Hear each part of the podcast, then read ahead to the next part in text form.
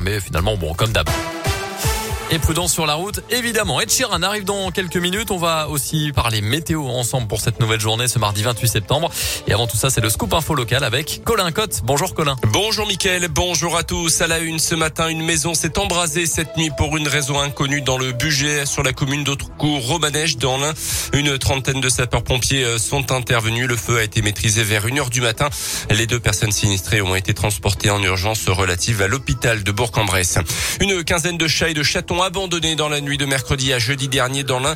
Une personne les a déposés à Vendin, près de Bourg-en-Bresse, dans la cour d'une bénévole de l'association Clan Félin. Une plainte a été déposée hier selon le progrès. L'abandon d'animaux domestiques apprivoisés ou tenus en captivité est un délit qui fait encourir une peine de deux ans de prison et de 30 000 euros d'amende. L'association de protection animale lance également un appel pour accueillir les animaux dans l'attente d'une future mise à l'adoption. En bref, retour du centre de vaccination à Interexpo. Demain, les injections se déroulaient depuis le 16 septembre à la maison médicale de garde au centre hospitalier. Le temps qu'Interexpo retrouve sa vocation de salle événementielle. Dans l'un, un peu plus de 63% de la population est vaccinée contre la Covid, contre plus de 70% au niveau national et 76% pour la Saône-et-Loire. Dans le reste de l'actu, Emmanuel Macron en terrain conquis parmi les toques blanches. Les annonces du chef de l'État ont été applaudies hier au CIRA, le rendez-vous mondial de la restauration près de Lyon, a commencé par la défiscalisation des pourboires par carte bancaire. La mesure doit entrer en vigueur dans les prochains mois. Du pouvoir d'achat en plus pour les salariés et un soulagement également pour les restaurateurs, se réjouit Romain Vidal.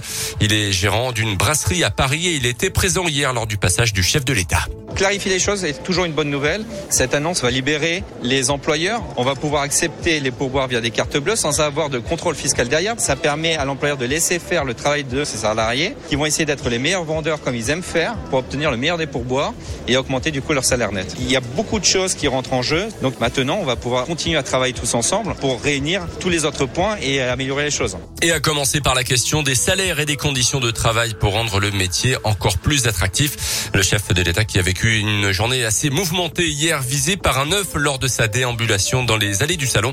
Il n'a pas été blessé. L'auteur du lancer a été interpellé immédiatement. Avis aux amateurs de rugby, 250 000 billets sont mis en vente cette semaine pour la prochaine Coupe du Monde en France dans deux ans. La moitié dès ce soir à partir de 18h. Il s'agit d'une prévente réservée à la famille 2023. Vous pouvez d'ailleurs la rejoindre jusqu'à midi aujourd'hui à la clé des packs de matchs, notamment à Saint-Etienne. Je rappelle que quatre matchs de poule sont prévus à Geoffroy Guichard avec l'Italie, l'Australie ou encore l'Argentine. L'autre moitié euh, des places, ça sera jeudi soir, cette fois pour le grand public. Notez qu'un million et demi de billets ont déjà été vendus pour l'événement. Du basket avec le départ annoncé de Tyler Stone de la Gielbourg avant même le début de saison. L'ailier américain arrivé pourtant cet été part déjà pour euh, Gravelines. Le club bressan évoque un manque de complémentarité avec le reste de l'effectif et annonce chercher un nouveau joueur pour le remplacer. Euh, la Gielbourg qui démarre le championnat de France le week-end prochain avec un déplacement à Pau. Et puis en foot, le retour de la Ligue des Champions euh, ce soir, deuxième journée de la phase de groupe avec le choc Paris Saint-Germain-Manchester City dans le groupe A ce soir à 21h. Le trio Messi, Neymar, Mbappé devrait être aligné d'entrée. Demain soir, Lille jouera en Autriche à Salzbourg. Lyon affronte, ça sera les Danois de Brandby jeudi soir en Ligue Europa cette fois-ci. Merci beaucoup Colin. Prochain scoop info dans 30 minutes. On va